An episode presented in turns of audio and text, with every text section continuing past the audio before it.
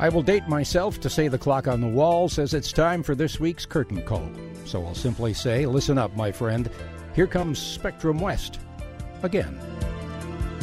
Yes, this is Spectrum West. I'm Al Ross, materializing into your day with news, views, and personalities engaged in the abundant arts, culture, and humanities of Western Wisconsin.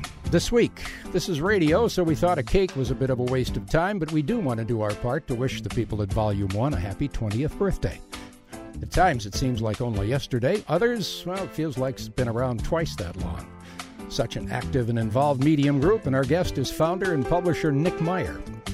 Thomas R. Smith, one of our favorite poets and neighbors, he lives in River Falls, has recently released another book of poetry. It's safe to say all of Thomas's work comes straight from his heart and his soul. But this book, Medicine Year, comes from a bit of everywhere. It's about the year 2020 and how deeply it touched him and everything around him. We're also going to pay a visit to the galleries of the Heyde Center to engage with Patricia Mayhew Ham. If you're in the art world, that's all that needs being said.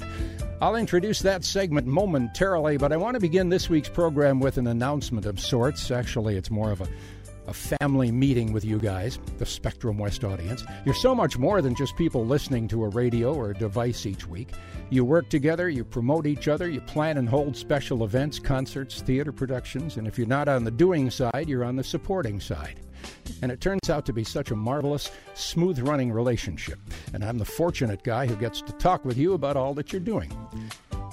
During my COVID experience a few weeks back, some of the tests I took to figure out unexpected symptoms revealed some conditions unrelated to COVID, and it appears as if I'm in store for some. And here's the kicker don't know yet. I've had a couple, um, of, let's say, a whole mess of tests and a couple more on the way. Some conclusions need proof, and then I'll know more about what kind of treatment awaits. The reason you need to know that is because we're friends and always honest, but it'll probably affect my attendance record.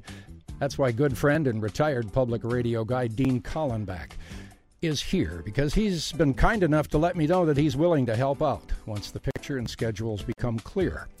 Dean, thanks for showing up. It's good to see you. Yeah, good to be here the. Uh, Sorry to pull you away from the chickens and the bees. I'll, I'll tell you, I'm, I, I've finally discovered what I'm good at, and, and that's being retired. I'm I'm quite excellent at it. Are you? Yeah, uh, I think I'm. I think I was made to be retired. Boastful, even. Yes. I think, yeah, I, I got cocky in my old age. Yeah. It's so cool that uh, you know when all this stuff arose. I was, uh, you know, I, I, really didn't hesitate, and it, it, it, I knew who to go to. And thanks. Well, you're welcome. And I, I tell you, you know, you and I, you were talking earlier about the relationship, and you and I have both spent a lot of time in public radio, but we had a significant amount of time in our careers in commercial broadcasting as well. Mm-hmm. And, um, you know, we're both consumers of commercial broadcasting. I have no rap against it. But the special relationship in public radio, because of that direct connection to the listener, I mean, we are there to serve the listener. There's not another there's not some other entity like an advertiser that we have to be uh, mm-hmm. focusing our programming on, and and so that relationship, that with membership drives and that sort of thing, we we just get to know folks in a more direct way. Even people we haven't met, it still feels like a, a closer connection, and I think that that's mm-hmm. you know uh, that sort of support that you're feeling, and I think will feel down the line as you know what's going on. I think that's going to be significant. Yeah, and you're talking WPR in general, but Spectrum West is yeah. such a such a wonderful program given uh, you know the makeup of its audience. It's not a cliche to say that we all hang out together. Well, and how many 400 some shows you've done, right? How many guests have uh, been through 600, these 600, some? How many guests? Have... I don't want to 617 maybe. Okay. Let's put it that way. Approximately. Mm-hmm, mm-hmm. Uh, you counting this one? Yes. Okay. Mm-hmm. Uh, but I mean, so many people have been have, have, had conversations with you through the years. You know, guests uh, who've been through these doors, and uh, you know, those are people who are connected to and and are going to be following what's going on with you for a while. Yeah. Well, you were here at the beginning of Spectrum West, and, and, and your support of the program has been crucial, and it's been appreciated over the years. Again, my road uh, has not straightened out yet, so Dean's capacity may include doing a segment uh, on the show now and then. Uh, probably hosting a program somewhere along the lane, uh, the way. No matter the capacity, um, I'm grateful. We're all fortunate to have Dean around, willing and so able to suit up, and I appreciate that. And and uh, again, thanks for coming in. And uh, Sure. um, bees and chickens doing well. They're doing fine. Yeah, yeah, yeah. You do look good. You know, you you really do. You have. Uh, you, you're good at retirement. I didn't. I didn't think you would be. I was wrong. Dropped about 25 pounds because I'm not sitting behind a desk all day. Wow. We'll be talking to you. Thanks. You bet.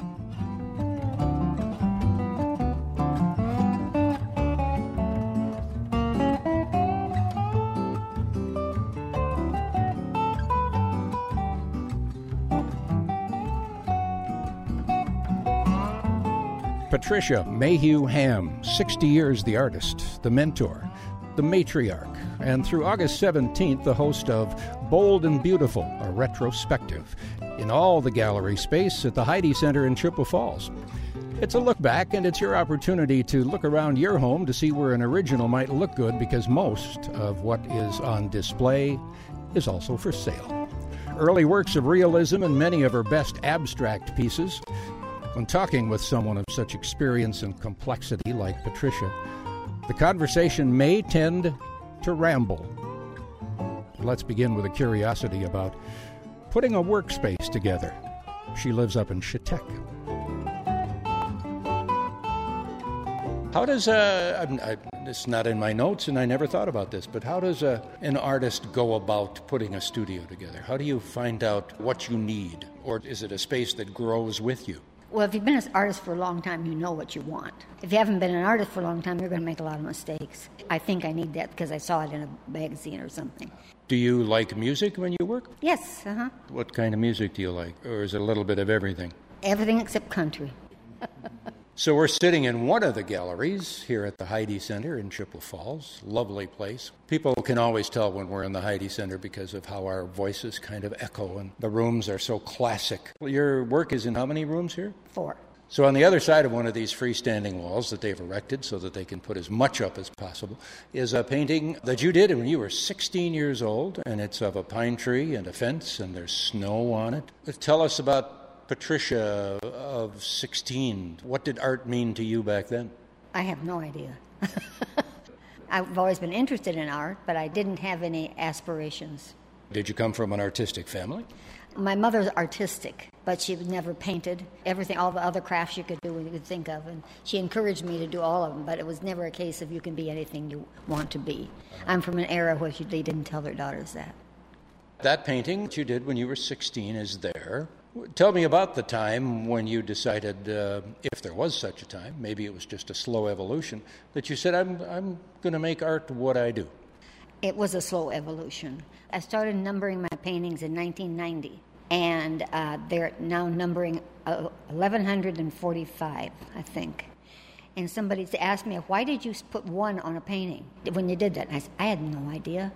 But I probably had a bunch of them done, and so I may, maybe had one to ten. I numbered them then. And I do have number the number two painting is exhibited here. It was loaned back to me. Are you exclusively more abstract now than realism? Uh huh. When did that transition happen? Oh, that was a gradual thing too. I, I originally painted in oil, and then I got I, am a very patient person. It that takes too long to dry. I started adding uh, acrylic, I think it was. I thought watercolor would be interesting, but it was too insipid, I thought. And I talked to Alan Servas because I said, it's so boring. And he said, it doesn't have to be, it can be brighter. So Alan told me that. Oh, okay. so I started, some of them here are watercolor, and they're bright watercolors, they're not pale. Um, so I found that I can do that. And I, I've tried everything different. I wanted to do anything different. I started painting on Yupo about 20 years ago. It's not paper, it's plastic. And so paint acts entirely different on it when you put the paint down, some of them fight. They don't want to blend. They don't play well together. They don't play well together at all. And that's what makes it exciting because I don't plan anything. Only thing I know when I start painting is what color range it's going to be in. As I tell my students, I have three things color, contrast, and composition. We all start out drawing stick people, and our stick people kind of look the same. Uh, we draw what we see or what we're imagining when there isn't a subject to look at there was a quote I want to interpret what I see. I do. Here, a lot of them have forms in them that are tree forms or leaves or something like that. Some of them don't have any forms at all, they're just shapes. You may see a petal or something like that. And I also like layering leaves over top of leaves, which is painting negatively. You're painting the space between the leaves. And that is really fun to do, painting negatively.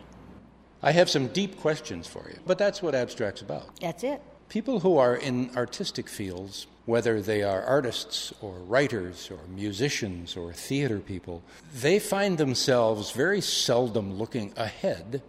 They are very live for the day type of people, and they can't escape where they've been. Artists leave a trail. The trail that you leave is your work. I guess so. Yeah, you're right. As far as looking ahead, you might be right. I have some here that I started, and I thought, oh, that looks all right. And I go back and look at them later. I thought, oh my God, it's awful. And then sometimes I paint another painting on top of it, and it changes the first painting. It just changes it enough that I like it. I wondered about because again, here, here's the quote I want to interpret what I see. You know, you just don't want to paint what you see, you want to interpret what you see. So the act of interpretation, and this is throughout a 60 year career, we might note. Let's Let's lay the groundwork. How long do you think you've been an abstract artist? Hmm, probably 20 years, 30 maybe. So, within the span of your 20 to 30 years as an abstract artist, do you find yourself interpreting in everyday life? I mean, we see a lot of things in any given day, but then I thought, is it your mind that is abstract?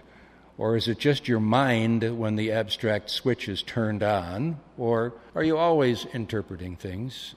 You know, this just feels natural, so I must have been doing this for a long time. I think you're right. I see. I see. I can see abstract in the corner. Just, just seeing, seeing shapes and compositions and things like that. When there's nothing there, I'll, I'll see it in anything. really? Yeah, and it just fascinates me. And once in a while, I'll sketch something out, but not very often. I, I'm, I'm seeing them constantly. So when you see a kid sitting in a red wagon holding a balloon, I wouldn't see a kid in a red wagon holding a balloon. Well, that's interesting. How does that affect your driving? Uh, that'd be interesting, wouldn't it? I, I, love I love talking to people like you because of your experience and your your ability and your talent, but again because of what you do and how you do it. Is it possible to get it wrong in abstract art, or is abstract art just carte blanche? I've heard artists say that art is always good. I've seen some really crappy art. And, and I've done some crappy art. If it doesn't work, if your composition isn't getting good, it's not going to work ever. But that's the wonderful thing about art. You may think, as you look at a piece, that it's crappy. The next guy in line will go, That's beautiful. I know. We're in one of the galleries at the Heyde Center. Our guest is Patricia Mayhew Ham, 60 years in the world of art, one of the better known and, and loved abstract artists where we live, but again, she's well known all over the place. Abstract art to a lot of people is, is difficult because they find themselves having to try to figure something out. What is it? What is that? Why do you need to know what you're looking at? Do you like it or not? Is it pleasing to you? You led right into my next question, and that is Is it always better, or doesn't it matter at all, if the viewer of your piece figures out what it is? I've done paintings that to me they were just completely abstract. Especially some of my students, they'll say, "Oh, I see what that is. I've got, you know, they figured it all out. I didn't know." If the artist interprets, then the viewer also must interpret. No, not necessarily, because abstract is is for the viewer. So it's if I do something and you see you see it entirely differently, that's okay as long as you like it. it doesn't matter.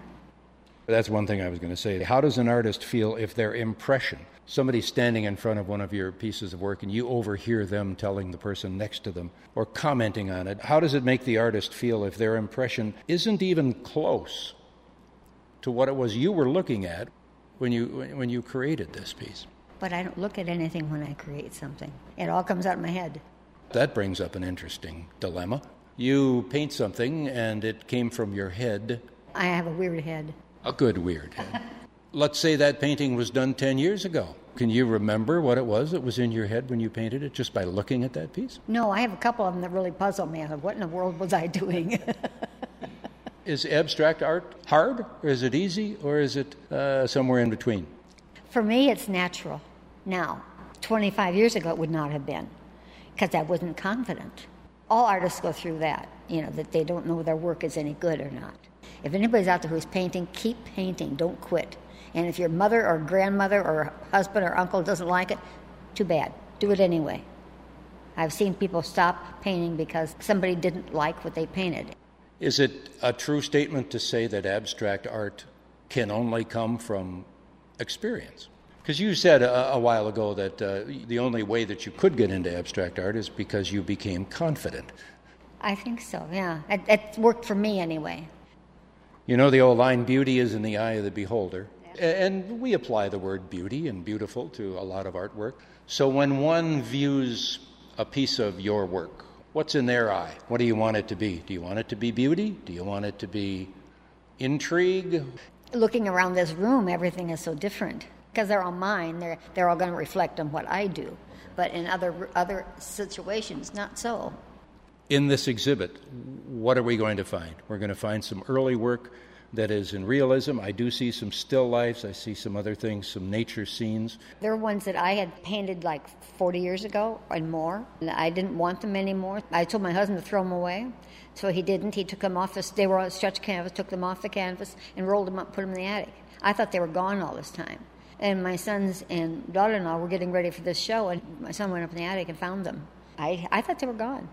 I want the audience to know that this is 60 years' body of work it's all wonderful stuff. Patricia has been a part of our fabric for the longest time. It's such a nice legacy. Does it feel as you go through this that you're revering your life? It really does, especially when we got them all here, getting ready for this show, looking through old ones. I have stacks at home of unframed paintings. Of all of this stuff, 1,100 and some, is there one favorite? Yes, and it's in the hallway and it's been sold. You allowed it to be sold. He loaned it back to us. And there's others I really like too. A couple I don't like at all. so, if it makes a statement, what is that statement? Strength. Thank you for those 60 years. Congratulations on such a wonderful life and, a, and body of work, and specifically for sharing it with us. A lot of memories here. So now, when you arrive at the Heyde, you'll get a bio and artist statement. There's also a list of what's on display and a price list of those pieces offered for sale. Prices range between $100 and $700. The Heyde website is CVCA, that's Chippewa Valley Cultural Association, dot net.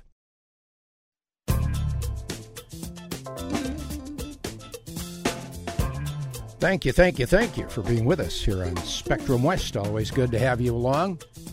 Remember, season tickets can now be purchased or renewed for the 22 23 season of the Chippewa Valley Symphony Orchestra. It's called A Season of Inspiration. You can go to the box office at pablocenter.org.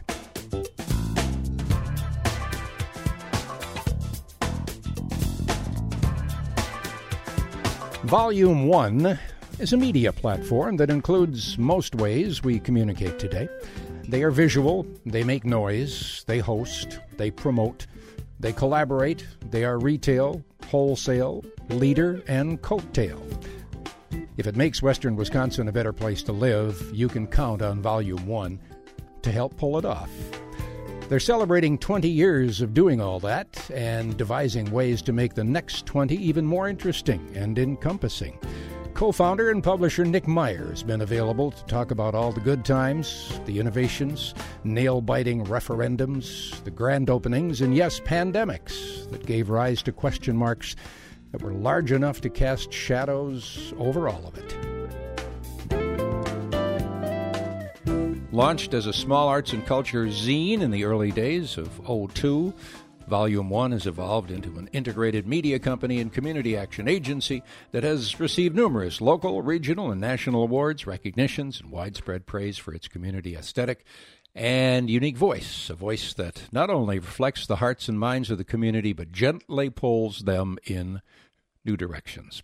By the way, I need to point out that in the next sentence of uh, that piece that you guys had about your anniversary, you used the word spectrum. So thank you for that plug um, without further ado, congratulations on your anniversary. Let's start with that. Thanks so much. Appreciate I, that.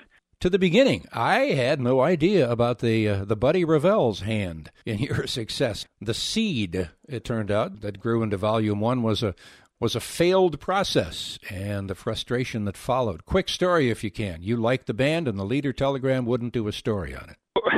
Right. Well, I don't want to. I don't want to put all the blame uh, for the creation of Volume One on the Leader Telegram. They certainly have done a very good job of everything they need to do in this community for a very long time. They also don't want credit for it, by the way. Sure, sure. It, it did. It started with kind of just a silly rock band that was from this community that was really impactful to me when I was in college at the university here in Eau Claire and that's really when I realized that wow, really, really good art, music, anything can come from this place. I was, you know, 18, 19 years old when I discovered this band, and I thought all the good music must have come from the coasts or mm-hmm. from overseas or something. Mm-hmm.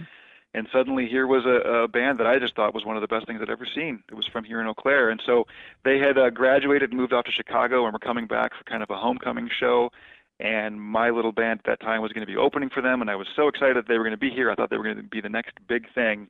So i was trying to get all the local media to care and pay attention and no one no one cared. And in retrospect why would they? I mean they've got bigger more important things to cover but I just thought it was a travesty at, that this this kind of stuff should be covered in this community. So I tried everything I could to to write a story for you know give them everything they needed. Uh, they didn't want to do that, so I wrote a story for them. They didn't want to use that. It just didn't go anywhere. So I said there has to be a place for this type of thing, and uh, mm-hmm. got some friends together, and my friend Dale Carls and I talked about that dilemma and how could we help fill that gap, and that became the first story in the first issue of Volume One, and yeah, yeah, haven't looked back since.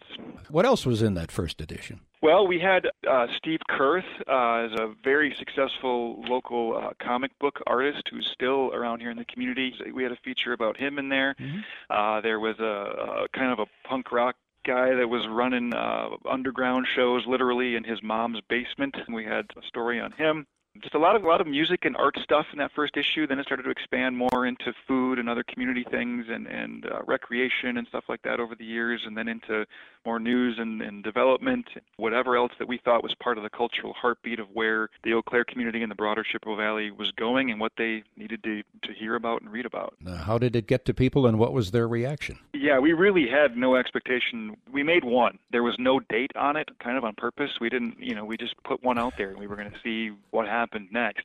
We went around with kind of a few sample layouts to some businesses and said, hey, would you be up for advertising this kind of thing to help support this to get printed? And we raised $700, which was enough to print 2,000 copies of that little black and white zine in March of 2002. So we went around with a little stack and went to, you know, of course, the Joynt and hooligans and all the different, you know, bars and restaurants and, and places around downtown Eau Claire and Water Street and said, hey, can we put a stack of these here? And people were up for that. And it just started to snowball from there. We heard from more people who wanted to write for it or contribute towards it.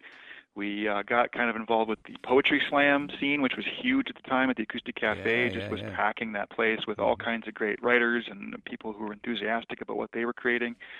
So Eric Rasmussen and Ken Szymanski, Ian Jacoby, and a bunch of people like that came in in the early days, and uh, we just kind of were able to keep going and keep growing it from there. And and when did the second one come out? The first one was March 2002. The second one I think was June of 2002. Oh. Then it was July or August, and then after that it was every month from then mm-hmm. on until 2006, where we kind of changed into more of a color tabloid format, and then it became what every two weeks. Okay. Uh, from then on. Was it volume one from the get go? Is that what you called it? It was, yeah. And that okay. that story is kind of funny. I mean, we didn't have a name for it, and mm. Dale, who I started it all with, uh, was just kind of playing around with some some fake covers in a design program, and went to type in volume one, issue one, and the typeface was set way too big, so it went volume one, just big across the top and we didn't have a name for it, so he left that there for the moment, and we thought, oh, we'll come back and, and name it something else. And we tried and tried and couldn't come up with anything better, and we kind of reverse justified it with the fact that, well, you know, volume relates to music or volumes of books, and uh-huh. or you know, later on thinking, well, every issue is the the first chapter in the next step of this community, so everyone is a volume one, to starting over and rebuilding oh, all the time, and then you get far enough down the road and you're stuck. Why you guys? What what credentials did you have that said, yeah, yeah, we can do this?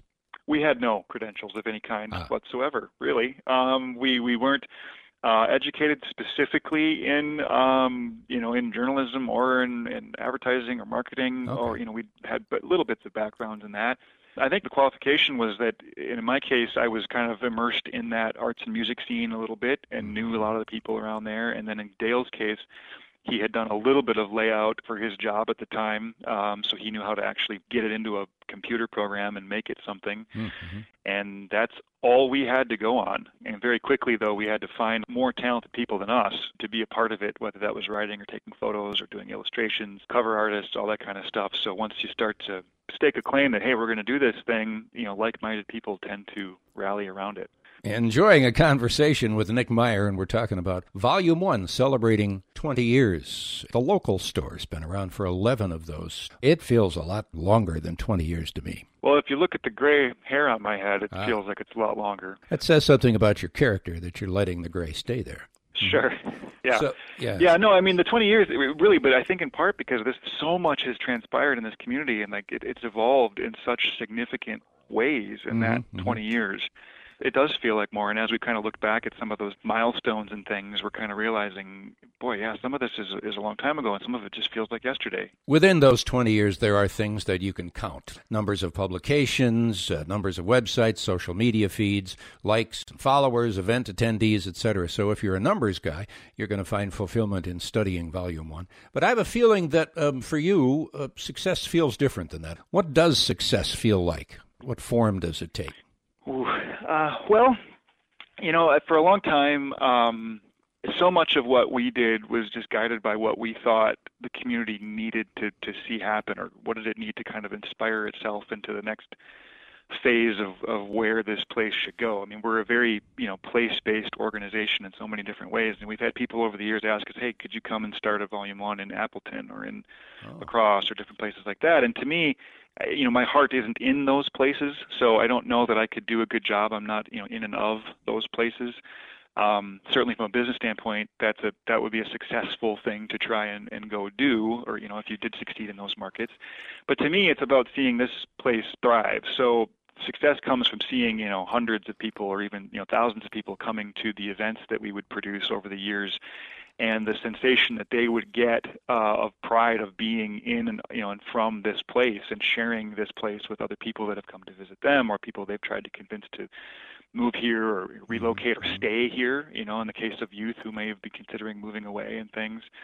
So to me it's always been a long view uh, on success of like where can we get this place to go together and that takes telling each other stories and inspiring each other with those stories uh, to embolden others to then go and do the things that they want to do in a community that helps make it better, whether that's start a nonprofit or a business or an event, just a neighborhood association, whatever that might be. So there's certainly you know individual success and success of a business and us having you know 25 employees and, and supporting those people and their families and everything that's all great but as long as the broader community is succeeding and growing i think uh, we're doing our job talk about the editorial process because magazines are poured over and over edited etc until they're fit for publication uh, whereas today's media doesn't have the, the luxury of time and the examination that uh, it allows. Talk about the care you take to make sure, you know, the immediacy of social media is something you're doing right. Well, yeah, certainly things have changed a lot in these 20 years as far as you know how any media organization would work. You sure. know, we started as print only. Of course, there were inter- there were you know lots of media websites at that point, but it took us a few years to get to that point. Yeah, things function so differently with with social media and how people talk about events and where they list events, and and obviously events are a big part of what we do. But there's still, I think, a very important place for you know curation of local information. Anybody can post anything anytime and comment in any way they possibly want, and it can get to be just such a mess of of uh, opinion and negativity and, and whatever else that I think there's still a, a uh, a place for you know well curated and edited and uh, elevate this onto a certain platform of you know this is a, something that the community should be aware of mm-hmm. but it's a constant balance with the immediacy like you say of, of social media and being on top of stuff quickly and, and breaking news so we've tried to evolve into it as much as we can with how we use social media and video and, and all those kinds of things but it's it's evolving all the time and actually I'm heading off to the Association of Alternative News Weeklies conference in Chicago, ah. uh, where other organizations like ours all around the country, mostly from much bigger markets, get together and talk about exactly those issues as to where are things okay. going. Because the pandemic did kill off a couple of our peers. Finally, I had a conversation with Ann Katz a while ago because she and I talk about so much of this wonderful momentum, sure. progress, etc. And I wanted to know about how she and I want to know about how you feels and feel we are so proud of the things that Eau Claire has done and the the entire Chippewa Valley has done in the last, uh, let's say, 10 to 15 years.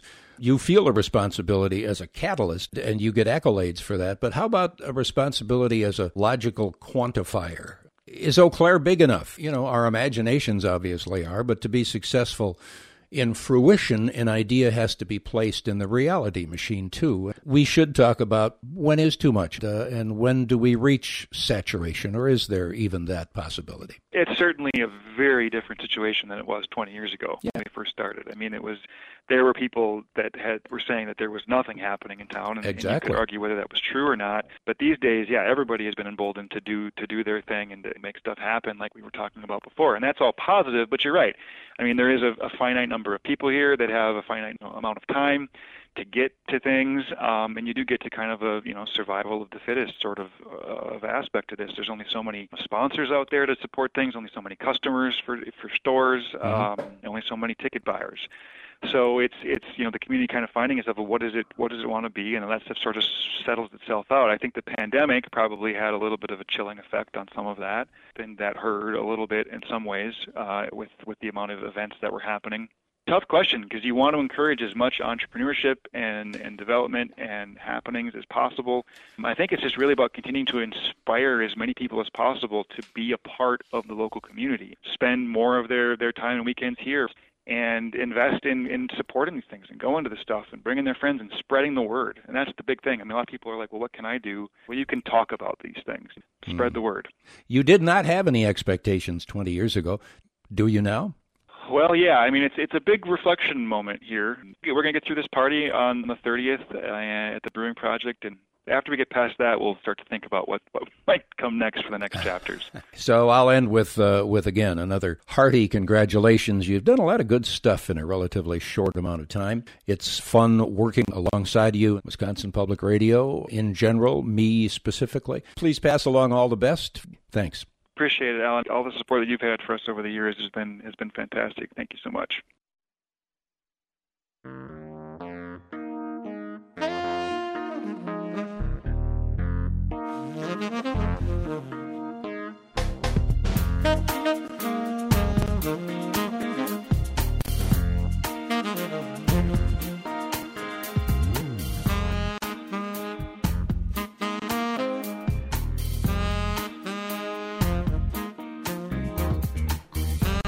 Here's a Spectrum memo for you. Don't forget, the Spring Valley Stagehands present Pippin.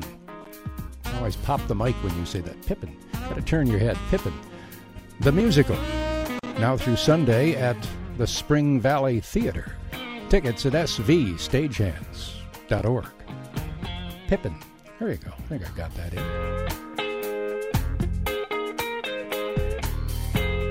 Thomas R. Smith He's been here before, and as long as he keeps writing things like his newest volume of poetry called Medicine Year, we'll keep inviting him and hope he accepts.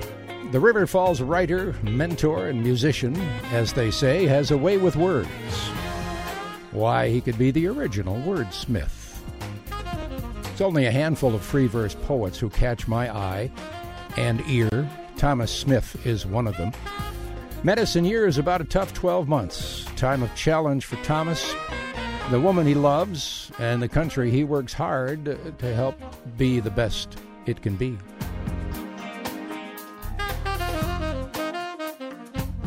It chronicles a year when Thomas and his wife were returning to health after illness, set against a background of the natural world and love.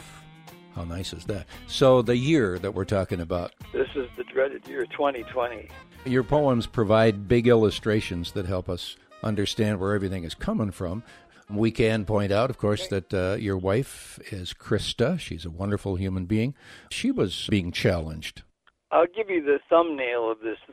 The action, quote unquote, of this book. Okay. Begins Christmas 2019. On the 23rd, I was diagnosed tentatively but correctly with prostate cancer. Okay. And and and less than 24 hours later, she had a major stroke. Whoa! So we uh, we were we were in crisis together at that time, Uh, she went to uh, United Hospital in St. Paul, and um, I uh, flailed around for a, a few more weeks uh, dealing with my situation, and finally got surgery for that in uh, in May. Our medical people on both sides were fantastic. Uh, good, good, they good. really good. helped us helped us pull through.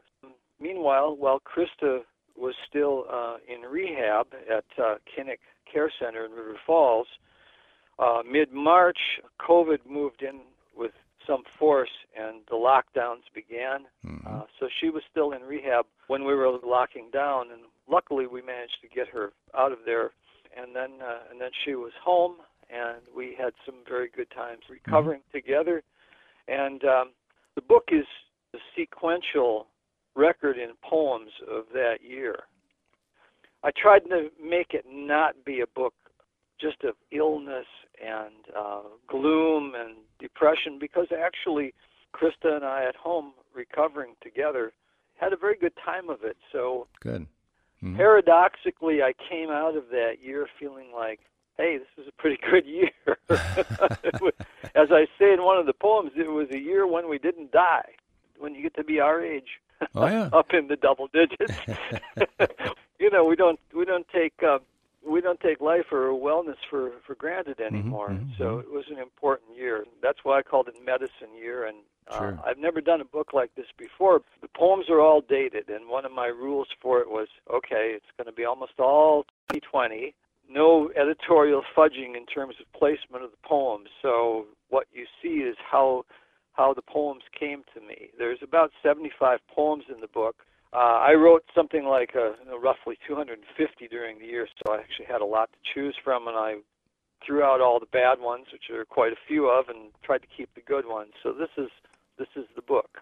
Thank you for that explanation. It's a bit over 120 pages of work, plus some sundry other things like an introduction, notes of the poems, acknowledgments, and thanks, and a bit about the artist, the front cover. What about right. that artwork? This artist is a man named John Ilg, I L G, hmm. uh, who lives in Woodbury, which isn't very far from where we live. And we had, John and I had known each other kind of remotely for a few years. And uh, when I saw this piece of his, I said, this absolutely captures the mood that I want for this book. I've been blessed by having many handsome and or beautiful looking books when I read a, book of poetry, especially one uh, after which I'll be talking with the poet, I usually do some note. I make pencil sure. marks and, and lines and things within the book. Some of what you and I are about to embark on might be fragmented, but happily in the end it all comes together in a way that I can never take credit for. It's just kind of a friendly process. Here we go. Sounds go. like you've described life itself, Al. Oh, I don't want to find the meaning of life because if I do, it's all over. So. Okay. Let's, okay. let's forget that. Um, okay. all right. Scratch that. Here we go. I have some notes on a couple earlier verses, but my first asterisk, Yep. page 21, and that's a, that's a good one to share because it is somewhat defining, and ironically, it's one of the pieces that you noted could be a, a thing to talk about. It it actually puts into wonderful words what you were just describing, and it's a thing called living alone again for a while. I should say that over a period of forty um, some years, my wife and I had been together. We probably never spent more than a couple of weeks uh, apart from each other. Uh-huh. Here I am in the depth of winter. I'm alone. I'm living alone, bachelor life for three months, and I hadn't experienced myself living with myself uh, for that long a time. Hmm since I was in my late 20s, probably. Mm-hmm. So this was a shock. Uh, would you like to hear the poem? Yes, we all would. Here we are, living alone again for a while. The first week was crushingly lonely, especially the nights. Her absence shouted from every surface, every little thing she'd had a hand in, which over 40 years was almost everything. Gradually, you got used to it even in certain moods and moments, relished it. You hadn't been on such good terms with yourself since you were that freewheeling bachelor, the self that had attracted her in the first place. At some point, we must take responsibility for our lives. You know that in the abstract, but it's another matter when you find yourself actually doing it.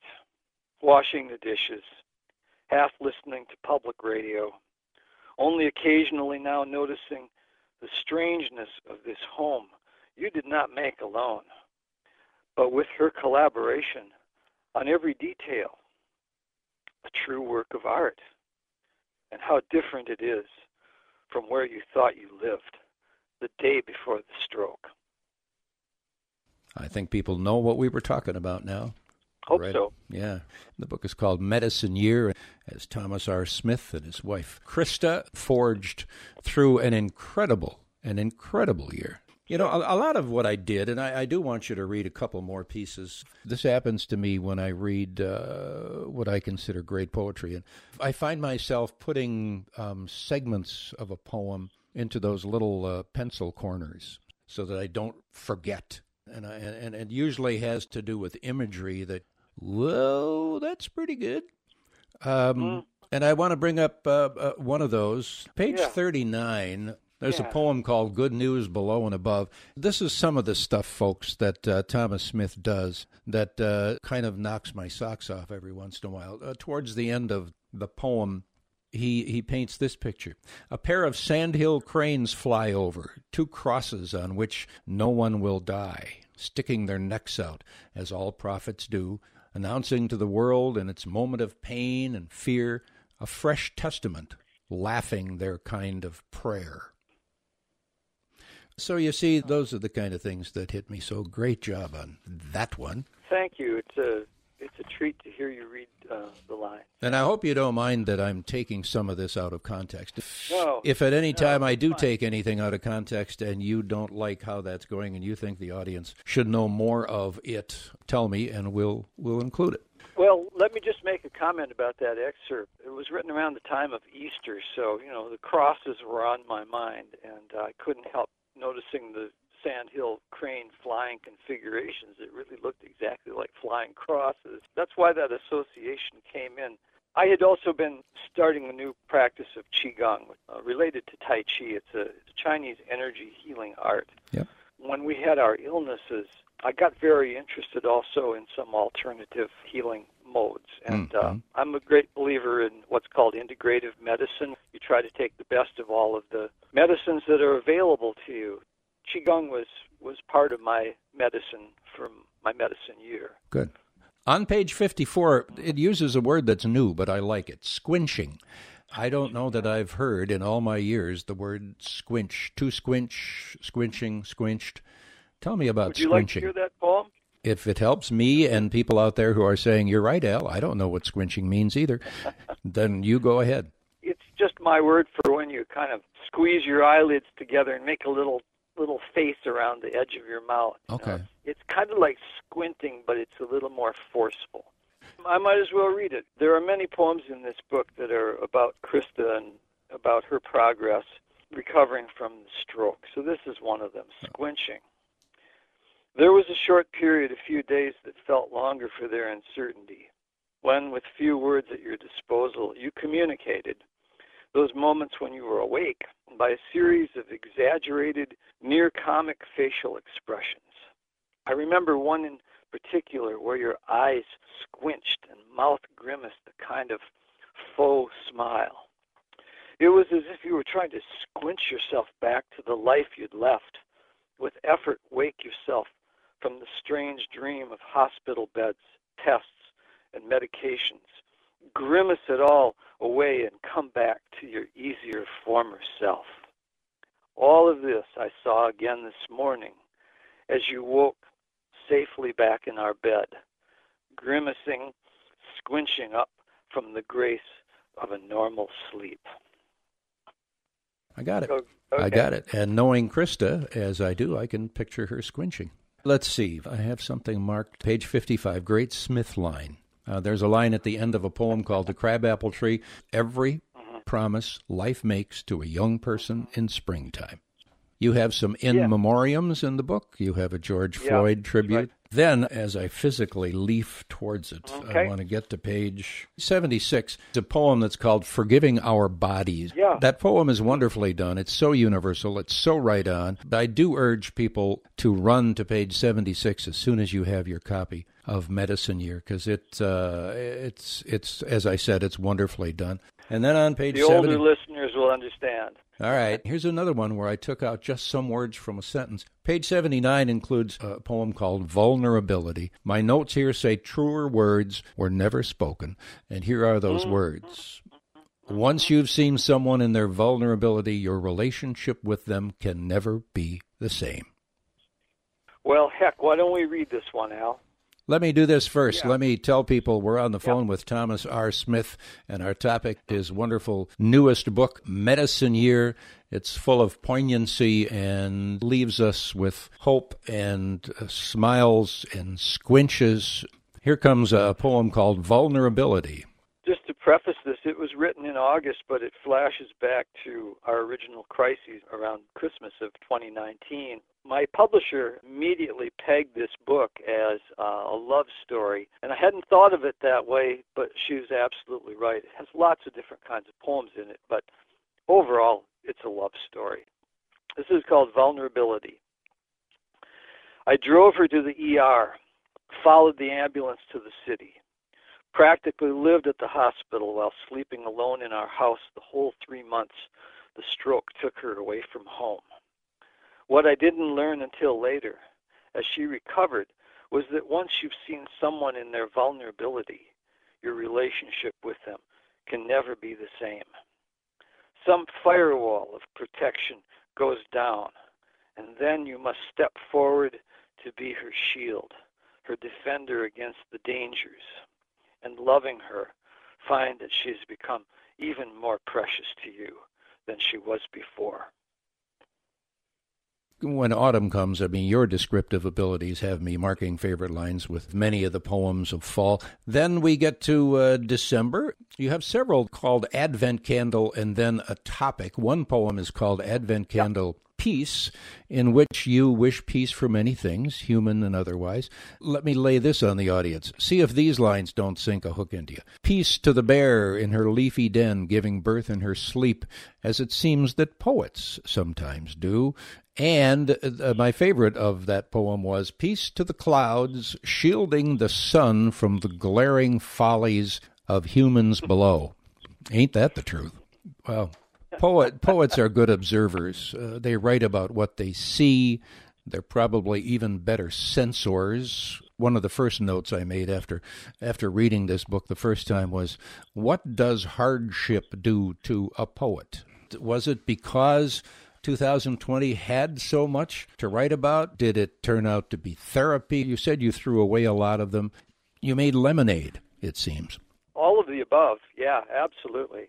I think part of the reason that poets write, it's the same reason that other artists create. It's how we really learn and understand what we're experiencing and what we feel and even what we think ourselves. There was so much coming at us all that year. We were all turned in on ourselves. Being turned in on yourself can be either destructive or constructive.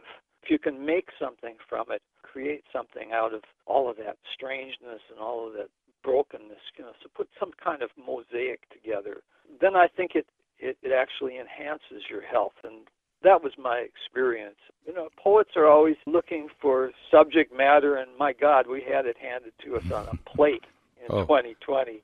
You had a three course meal, man. Thomas R. Smith, thank you for giving us the kind of words that we need to curl up with, and the kind of words we need to carry around, and the kind of words we need to use as ingredients in our own medicine. We can always count on you. Thanks. Thank you so much, Al. So wonderful to talk about this. May we all be well.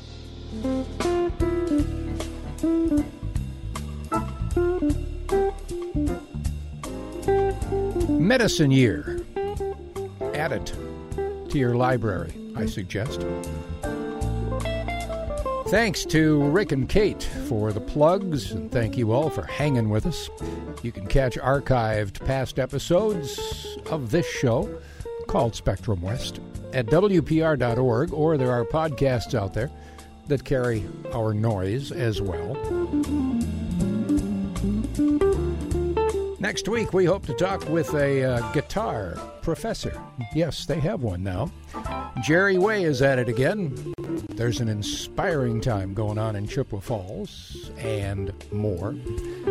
Thanks for understanding whatever's next. We'll travel the roads together as we always have. Altoona's River Prairie Creative District presents movie nights at the Prevea Amphitheater Friday nights, July 22nd, August 5th, and August 19th. Bring lawn chairs, blankets, and snacks for a terrific family encounter. Thanks, Dean Collenbach, for showing up earlier today, too. I'm Al Ross. Have a good week and and week next week. See you then.